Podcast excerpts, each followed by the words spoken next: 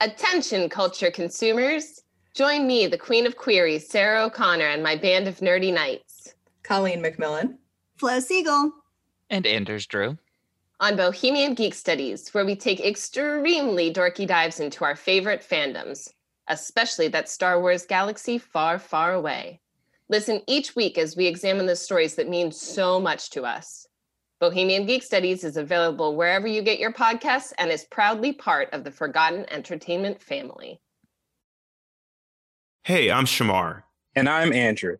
We're going to be doing a deep dive on all the connected DC animated movies and their cinematic universe. Yes, I'm here to discuss the interconnected storylines and point out how jacked everybody is. And I'm here to share a deep comic book knowledge like Batman having his own sneaker line. So check out yet another DC animated podcast. Part of the Forgotten Entertainment family and coming soon wherever you listen to your podcast.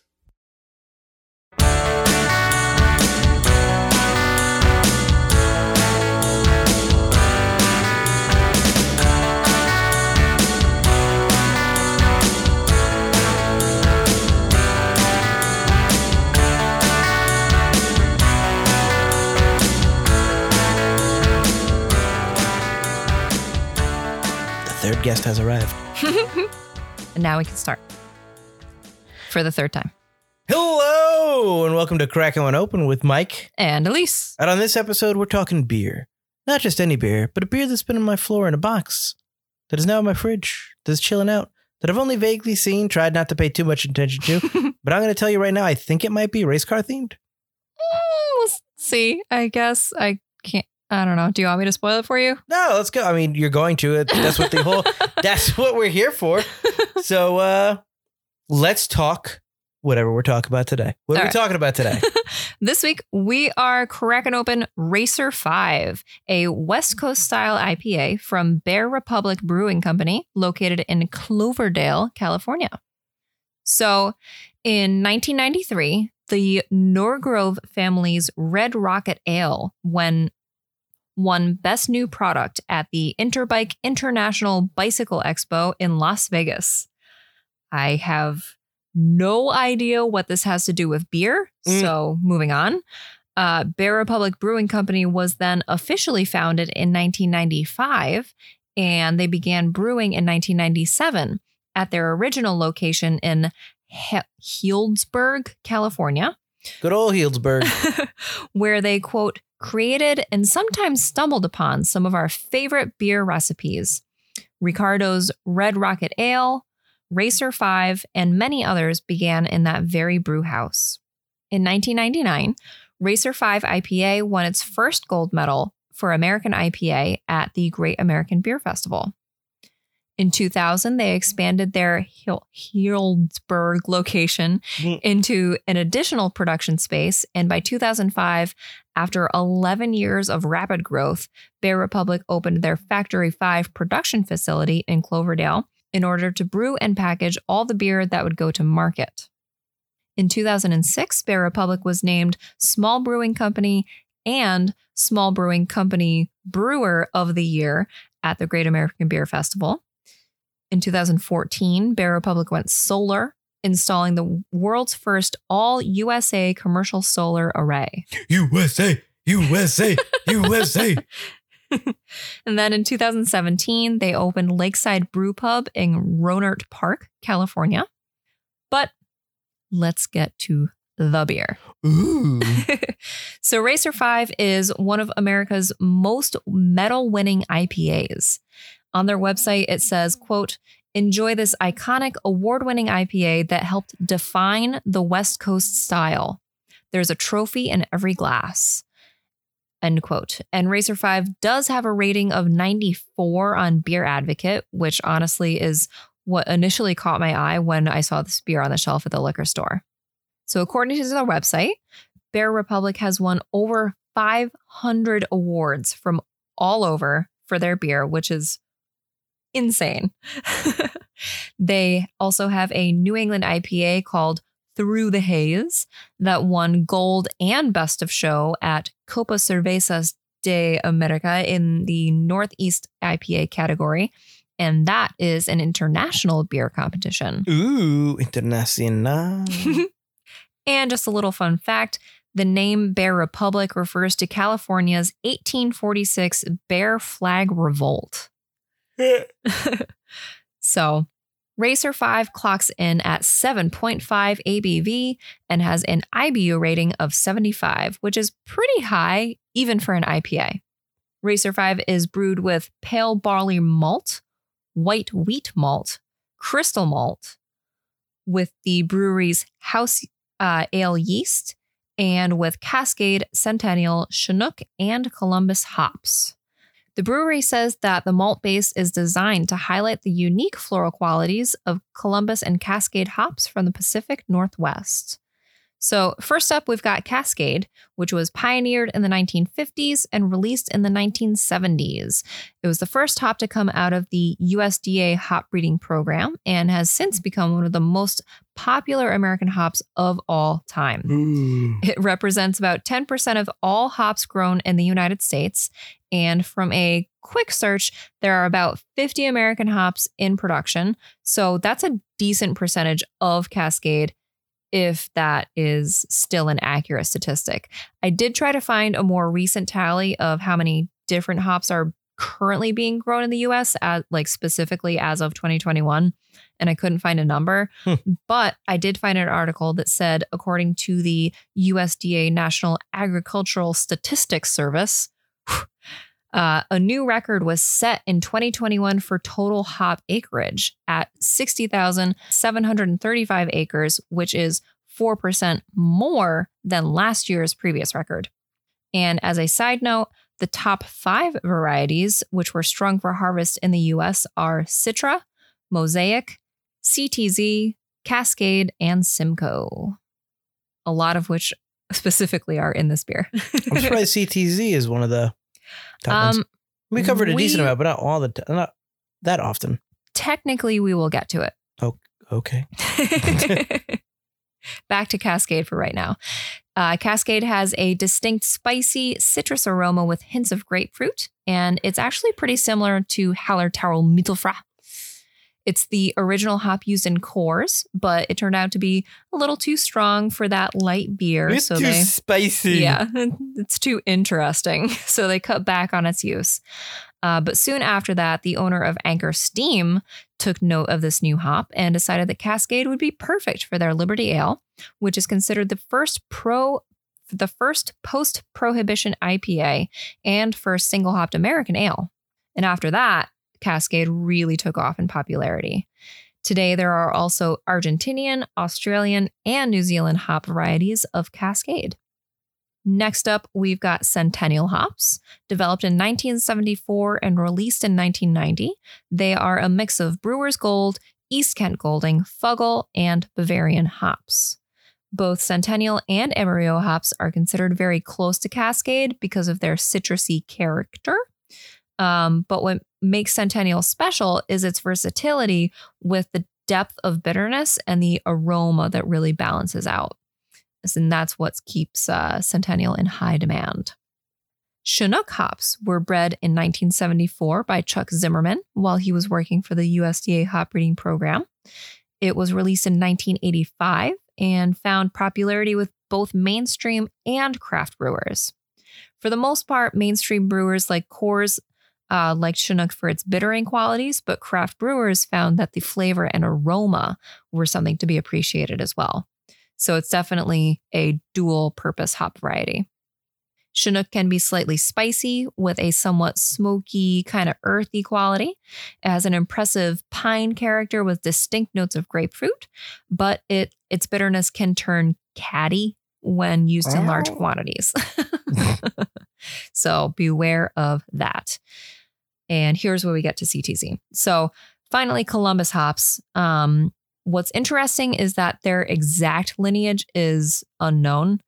Um, technically, they are the same as tomahawk hops um, and very similar to Zeus.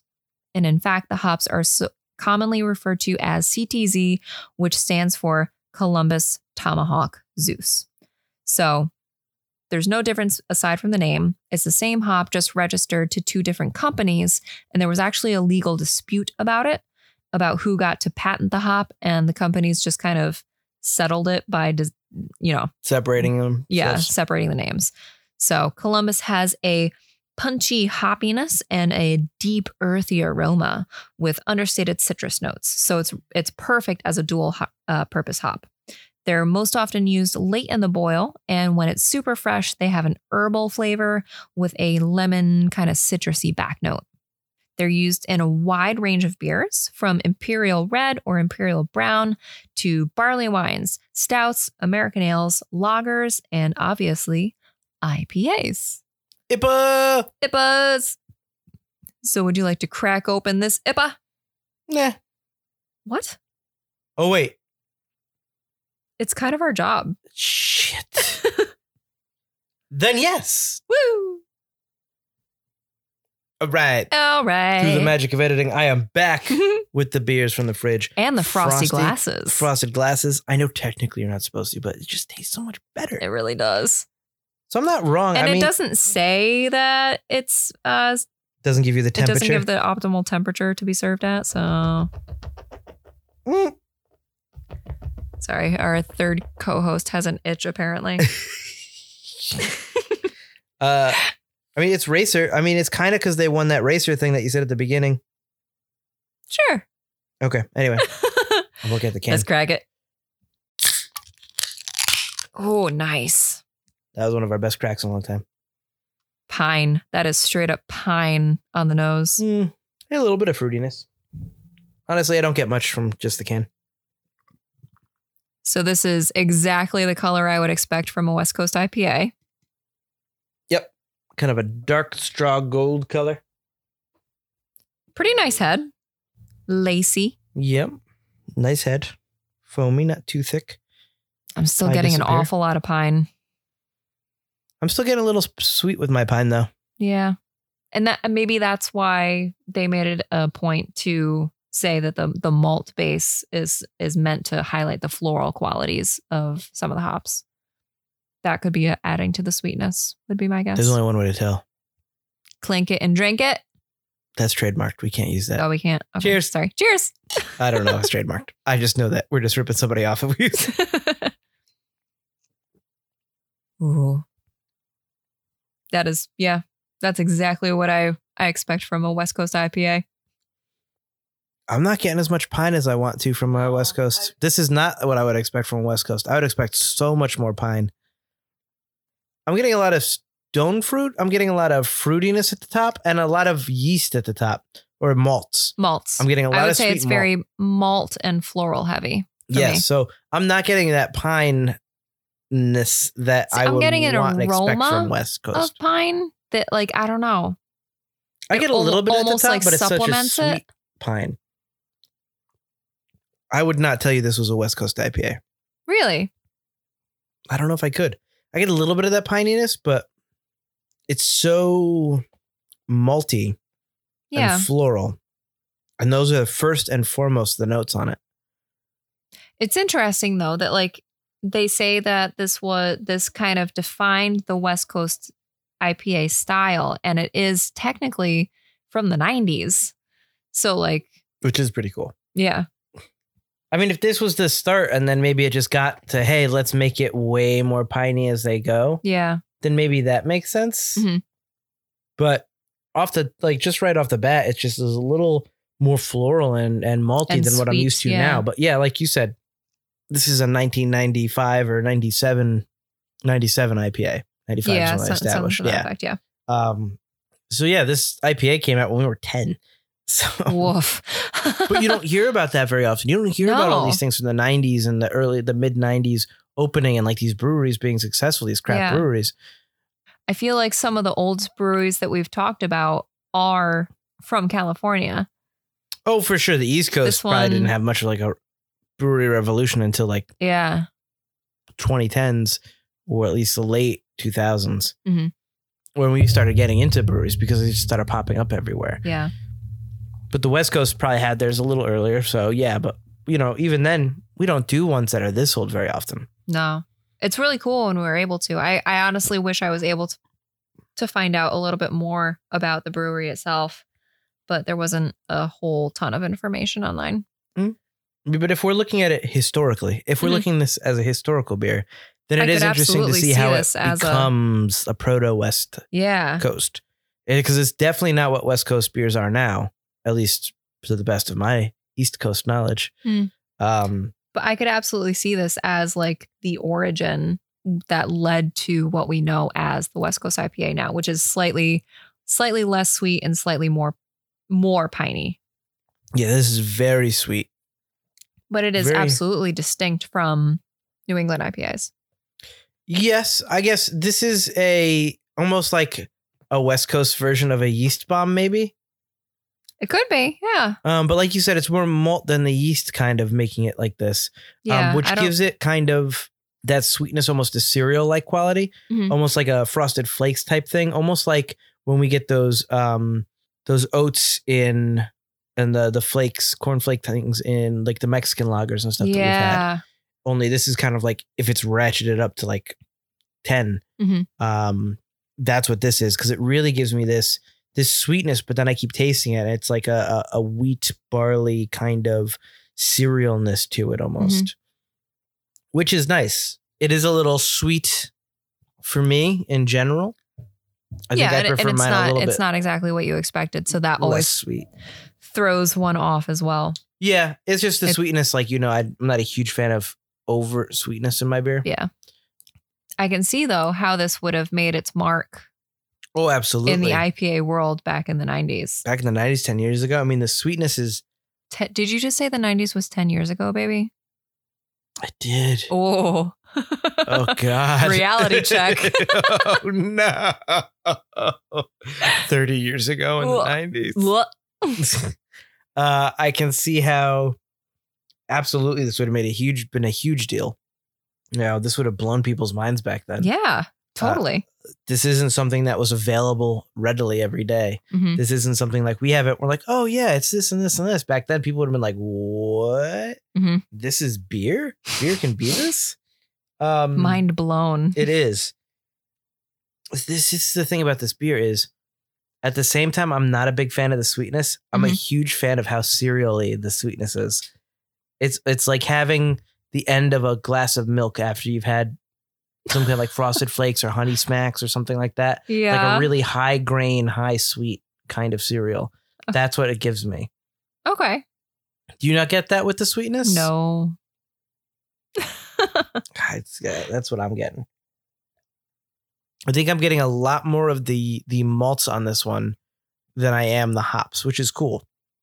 Yeah, that's definitely a switch up. The malts are kind of like we always talk about. A, no one talks about the malts. No one describes the malt. No one cares No. about the malts. The malts are like a a, a a forethought. Like whatever. We're gonna cover this this this mother and hops anyway. So who cares Mhm. about what we put in terms of uh malts and stuff? But they use three different kind of malts and they described them. They told you what they were. Yep. It's super malt forward, which I think is cool. Um, but then I get the floral notes of the hops. I don't get And I wonder what their house ale yeast lends to it as well, which I feel like is is also pretty standard. Like I, every brewery seems to have their own yeast, like proprietary yeast. Oh yeah, the yeast. Yeah, I'm not sure what the yeast actually gives to it, as opposed to like the malts and the hops. But I mean, these malts are really front and center. And then I get some floral notes, and then I get a little bit of that piney, but I don't really Yeah. get a ton of pine. I almost want to have an American IPA, and then like there we still have like a switchback. Yep. Like the switchback is an American IPA. The classic just American, And we also have the the one from Hog River, the blue blueprint. and that's just an American IPA. Yep. I compare those with this and then a New England and see like where they kind of splintered. Yeah. Create like a timeline like you see it at the museums of how everything of how evolved. everything evolves. Yeah, because I just don't. This is so almost East Coast IPA, but it's considered the first West Coast IPA. But it's got a lot of the stuff that we associate with East Coast, which is Mhm. the overly floral notes, the the bomb, kind of like in terms of like the yeast or malt kind of a thing. So is this Homo erectus? It might be, but at the same time, the yeast bomb is a, a, a malt bomb, which is similar in that it's giving you kind of bready kind of cereal, but this is more cereal kind of flavors. Mhm. But that pine, while it's there, is very muted. Mhm. But in the East Coast, you get no pine. But in a lot of the West Coast we've had, you don't get that fruity floral notes really at all. It's true. Maybe you get the floral, but you don't really get any fruity. But in this, you get a little bit of fruity.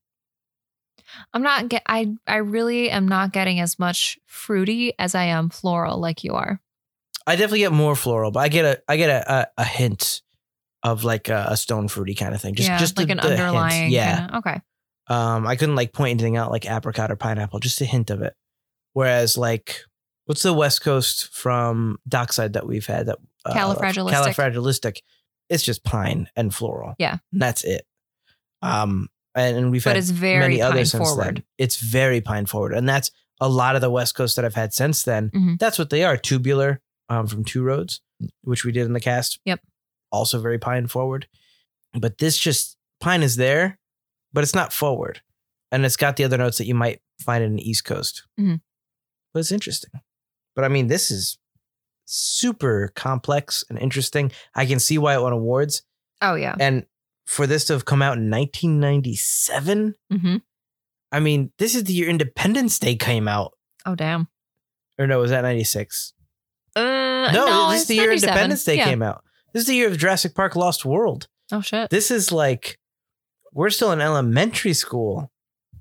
And this complex beer came out. Yeah. And we always rip on like the past in terms of beers being boring and stuff, but there were beers like this around. Yeah. That's pretty awesome, I think. And I have to I'm curious what it how popular it was. I mean, obviously it won awards, but that doesn't necessarily uh speak to the consumer popularity Big enough to end up buying a second location eventually, a few years later. after 11 years. when did they buy their second location? The one Uh, f- just for 2005. distribution. 2005. So eight years Yeah. later 11 from 1997. But okay, from 1995 when they established when they it. found okay, it, yeah. But they still had their original location. That's buying a second look. They must have done well enough. I mean, Yeah. that's still expensive even back then. Yeah. Like I don't know how far it is from like LA and all that for like hipsters and stuff like that coming to Oh, it. Yeah, I, I didn't do like a Google Maps to see where Cloverdale or Hel- Hel- Healdsburg is. Because if they're close to like the three big, you know, San Diego, San Francisco, or Los Angeles, I can see a lot of hipsters digging this big time. Yeah. I mean, people in general who want interesting beer. Mhm. Yeah, that's the thing about the East Coast is, I think that's why I don't know if it's the same way back uh, over there, but a lot of people that, you know, when this started here in the late 2000s or early 2010s, Mhm. that were in their 40s and 50s, now they're like in their 60s and 70s, are like, nah, I don't want to try that. That's gross. Or this, gross, or I don't want to try any of this. They're so stuck in their ways because they've never really had these kind of breweries Yeah. putting out interesting things. Whereas in the West Coast, like you talked about, we've had a lot of West Coast breweries that are older. Mhm. They had places they could go to to try things. You know, it, there's to the best of my knowledge, when I turned 21, even there really weren't any places well known where I could have gone with my dad to try a bunch of interesting beers. No, You know, when I turned 21, I was hooked on Corona because that's what all we else had. was there? Yeah. Yeah. Um, then a few years later, it's like Thimble popped up and Two Roads popped up, and now there's so many others here 120 breweries in Connecticut. in Connecticut, plus New York City, and New York City didn't have that many either. Now you've got Brooklyn. Now you've Yep. got um, Evil Twin. Evil Twin. You got Blue Point, although that's Long Island. Mhm. You got all these different ones, and that wasn't really the way it was. You had Pig and Whistle making their own beer for since they've opened, which Yep. is cool. Um, although when you ask them, "Hey, do you Do you, do you do growlers do or anything? growlers they or look anything?" at they you look like, at you like you're an idiot. Yeah. It's like your beer's awesome. Stop. uh, but seriously, if you're in New York City, try Pig and Whistle. There's two locations. on locations. 36th specifically. It's cheaper. There's two locations. Yeah, one of them is a little off the beaten path, and it's m- worth the the trek. yeah. It's not that much. It's in the garment district right off of Broadway. Yeah, Way cheaper. but the other one is like really close to Midtown. Like it's yeah, super easy to Midtown, get to. Midtown also close the to Broadway. the other Yeah. one is is worth taking an extra subway ride. the one we go to. Yeah. But they're both awesome. We haven't been to the other one. I thought we did. Nope. Oh, well, the one off the beaten path is fucking awesome. they did a lot with the design. It's two floors. That's so cool. The bar goes all the way up. It's like you got to get a ladder to get some of the bottles, which I'm sure they never do. Mhm. It's just there. It's really really dope, and they have a patio, which a lot of breweries, or a lot of places. I mean, now they have patios because you have to eat outdoors. Um, But, but, I they, yeah, they had patios years and years ago. on the second floor, so you can kind of eat outside on the Mhm. patio, and it's a small little pub, which is really cool. Yeah. Uh, so shout out to Pig and Whistle, but I mean, Pig and Whistle's been doing it for a while. But again, other than that, you know, there's no place to really go experience beer. yeah. You know, you you had Coors, you had Miller, you have Bud. Well, the West Coast had Sierra Nevada, uh, which has been around for forever hmm and I guess Bear Republic and a bunch of other things that we've done casts Yeah. for. East Coast, we really didn't have a lot of big stuff, or if we did, they were maybe struggling until now and not really out there advertising really big. You know, you go into a liquor store, you didn't find like the little guy. No. And now you find the little guy all over the place. Which is awesome. And to find a beer that is, hold on, I'm doing math. It's 24 years old, this beer. This is a 24 year old beer and it's super complex, super different, super Yeah. interesting. Uh, is, is really cool. And for it not to be, you know, obviously European because we've had some like Schlenkerla, which is 400 years Yeah. old. Amazing. Uh, you know, for America, it's like it's cool to have beer that's old and awesome, Yeah. and unique and interesting, and not not that I'm saying that you know a hundred years ago, or whatever, Coors wasn't interesting and unique, but now it's mass produced, mass product. It's it tastes like a mass produced beer. Yeah. Bud tastes like a mass produced beer. Miller tastes like it's a mass the produced Pepsi beer. of beer. don't don't say Pepsi. I hate Pepsi. I don't hate Bud. I just don't like Bud. Sorry, Pepsi. Well, I I love Mountain Dew. I couldn't compare it to Coke, obviously. That's true. Ooh, what is beer's equivalent to Coke? That's a whole nother episode. Uh, but yeah, a lot of those beers they kind of taste mass produced. Like we were at a festival, um, the Oyster Festival in Milford, which we always go to, and I had a Miller Lite, and I enjoyed it with my pizza. Yeah. but it's not great. It's Miller Lite. yeah. But yeah, this is so much more interesting than any of that. Mhm. Now, granted, I've been talking and I haven't gotten that fat far down because I I will say it is filling. This is a filling beer. It is. It's not a light beer. And as it's coming down to temperature, I feel like I'm getting a little bit more complexity as well. Getting a lot of that cereal, a little bit of floral, a little stone fruit on the finish, and a little pine to add to that bitterness. Mhm. You said the IBU is really high, 75. but I don't think this is particularly bitter. No. compared to like tubular, which was West Coast. You know, I will say that the West Coast does tend to trend more bitter Mhm. because of the pininess. And I yeah, I think because they because West Coast IPAs tend to learn tend to lean more pine heavy Mhm. than stone fruit heavy.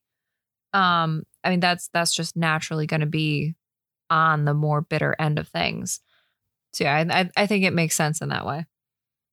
Yeah, I just don't think it was as bitter as I was expecting from Yeah. that high rating.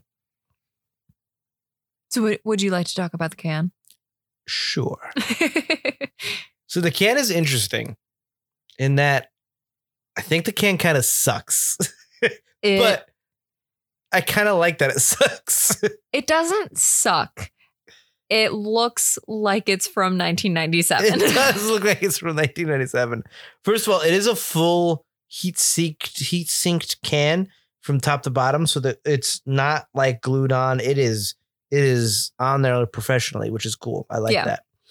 Um, but man, it is I have it is like, Photoshop nightmare right now. honestly, the Bear Republic logo, the font that they used for it, It's so 90s. it's so 90s. I can't even get over It's like hand drawn, like I skateboard, dude. It's yellow. It kind of is 3D embossed because the ends are red and pointy. The bear, the points on the B are pointy. The R comes down. It's like a point, like a sharp. It almost Sharpness. looks like they put papyrus on caps lock. Oh, maybe it looks like you went to like a laser tag place in your local arcade, Oh my god, yes. and that's what they're advertising. Yep. It's dope AF. I love it. I I love it. Knowing that how old it is, it's super super awesome. It fits. I I accept it because it's that old. How old it is. if it was a brewery that was founded last year, I'd be like, what the fuck are you doing? Oh yeah, go home, go home and recalibrate. and it's also not But I love with the their. nostalgia factor of the design of this can. it's also not centered. With they Oh. have independent since 1995 below their Bear Republic logo, and in between imp- independent and sense they have their bear logo, Mhm. And which is super kind of. It looks like it was from a a ta- a, a flag or a um, not a stamp. What do they call them? The things you iron on. A patch? A patch. That that's that that is how the bear looks in their little logo Yeah. but it's off center. It goes under the EP and Republic. It's not centered with the Bear Republic, which kind of has an arch to it, which is really off putting, but super 90s. It's like somebody's MySpace page. and that's around a black border that covers the whole top of the can, except for two red lines that come down for no reason on the side. On the I top, assume they're racing stripes. I don't think so. Oh. on the top of the can, it says Independent Family Brewers, uh, three times, and then below the Bear Republic sign, it says Racer Five in fun cartoony font, I guess. Yeah. Also, like it was done on Photoshop with a yellow circle below the five, and the five has a circle around it as if that was that race car's number. Mhm. And then the backdrop is what looks like a checkered flag, but it's white and silver instead of white and black. Which, I mean, I understand why they didn't do white and black. That would be like really, really too much- harsh on the eyes. Too much black with the rest of the can, yeah. But the fact that the checkerboard is white and gray just reminds me of Photoshop when you've cut something out. Oh yeah, the backdrop, your layer, Yeah. the uncolored layer. Yep. Yep. This is India Pale Ale, also in that fun kind of Comic Sans font. This is absolutely done like so long ago, and I love it, but it's terrible. Uh, then below that it says one pint in a completely different font. So they've got one, two, three, four, five. This is six different fonts in this one can. Super. This is my MySpace page. um, Brewed and canned by Bear Republic Brewing Company, Incorporated, Cloverdale, California, which is all its own font as well. Yep. But that's just like small font. And then that's that whole deal is printed twice because on the other side of the double red line, thin line that goes down, it says again.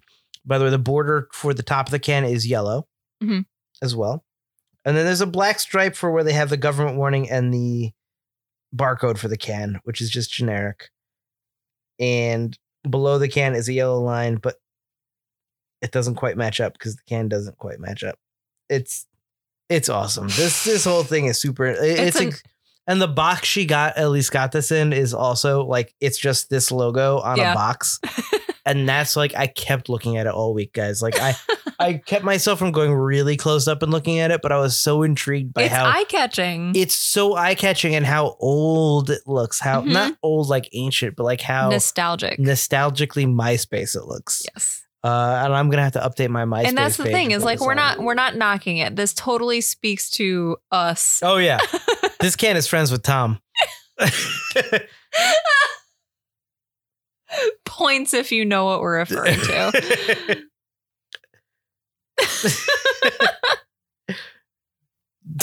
In fact, Tom is one of its top friends. These are the top eight.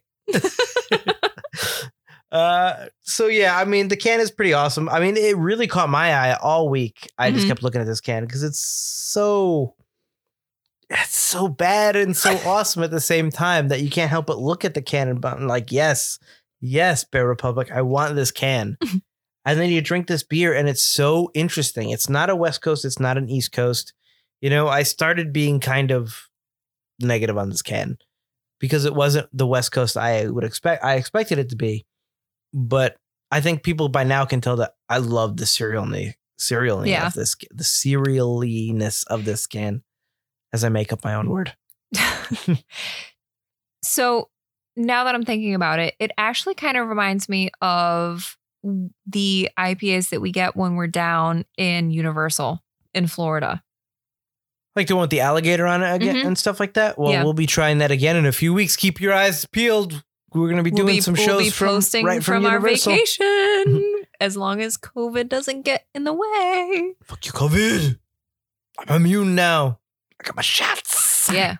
We're vaccinated. I my We're coming at you. Coming at you, Universal. um, but no, I, I guess I get that. Like the alligator one yeah, was very sweet. It reminds I- me of the beers that we have at the NBC Universal. Uh, That's what I know because Yeah. they have the most beers on on tap that you can choose from. That's Yeah. the one good thing about that place. The food's okay, but the the the, food's okay. But amount beer- of beers they the have beer on tap is selection is, awesome. great. um, We find a lot of stuff that we can't get up here necessarily in the Northeast. I don't disagree. I But you- would but say you that kind of disagree. No, I- there are a couple of beers that I again we've we're almost at 100 episodes now, and we have so many beers in between episodes that I I Episode don't 98, baby. I can't tell you all the beers we've had, but there are very few that give me this cerealiness to Yeah. them, and I I really do love that. I really do Mhm. appreciate that. Mhm. And one of those I know is Wicked Bueno, yes. And That's like one of your, yeah. That's a, that's super close to this in terms of and uh, again two completely different beers because Wicked Bueno was just a Mexican lager Mhm.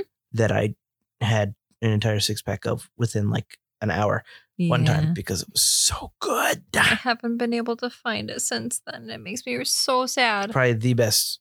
I, and I've had some really good, like Cerveza from Tribus is amazing, but that is probably the best Mexican lager Yeah. from the United States that I've had.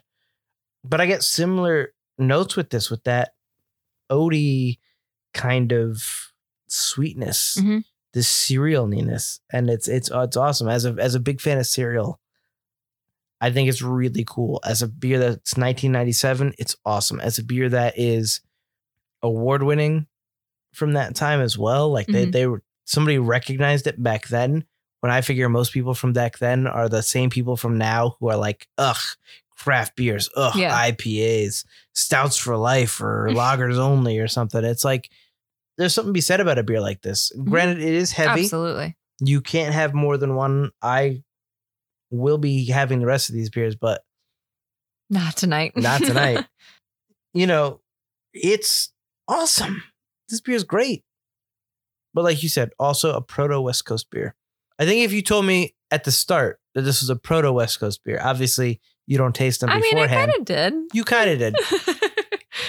If we had both known it was like a proto West Coast beer from the top, if Mhm. that's what I had in my head, I think even off the top, I would have been like, oh, you would have judged it a little differently. yeah, I wouldn't have been like, uh, the same West Coast, Yeah. yo. But no, having known that, I don't care that it's West Coast. Yeah. Knowing that it's maybe before that style really took off, which who knows, probably took off at the same time as New England. Probably like we got to differentiate It's ourselves. very so, possible.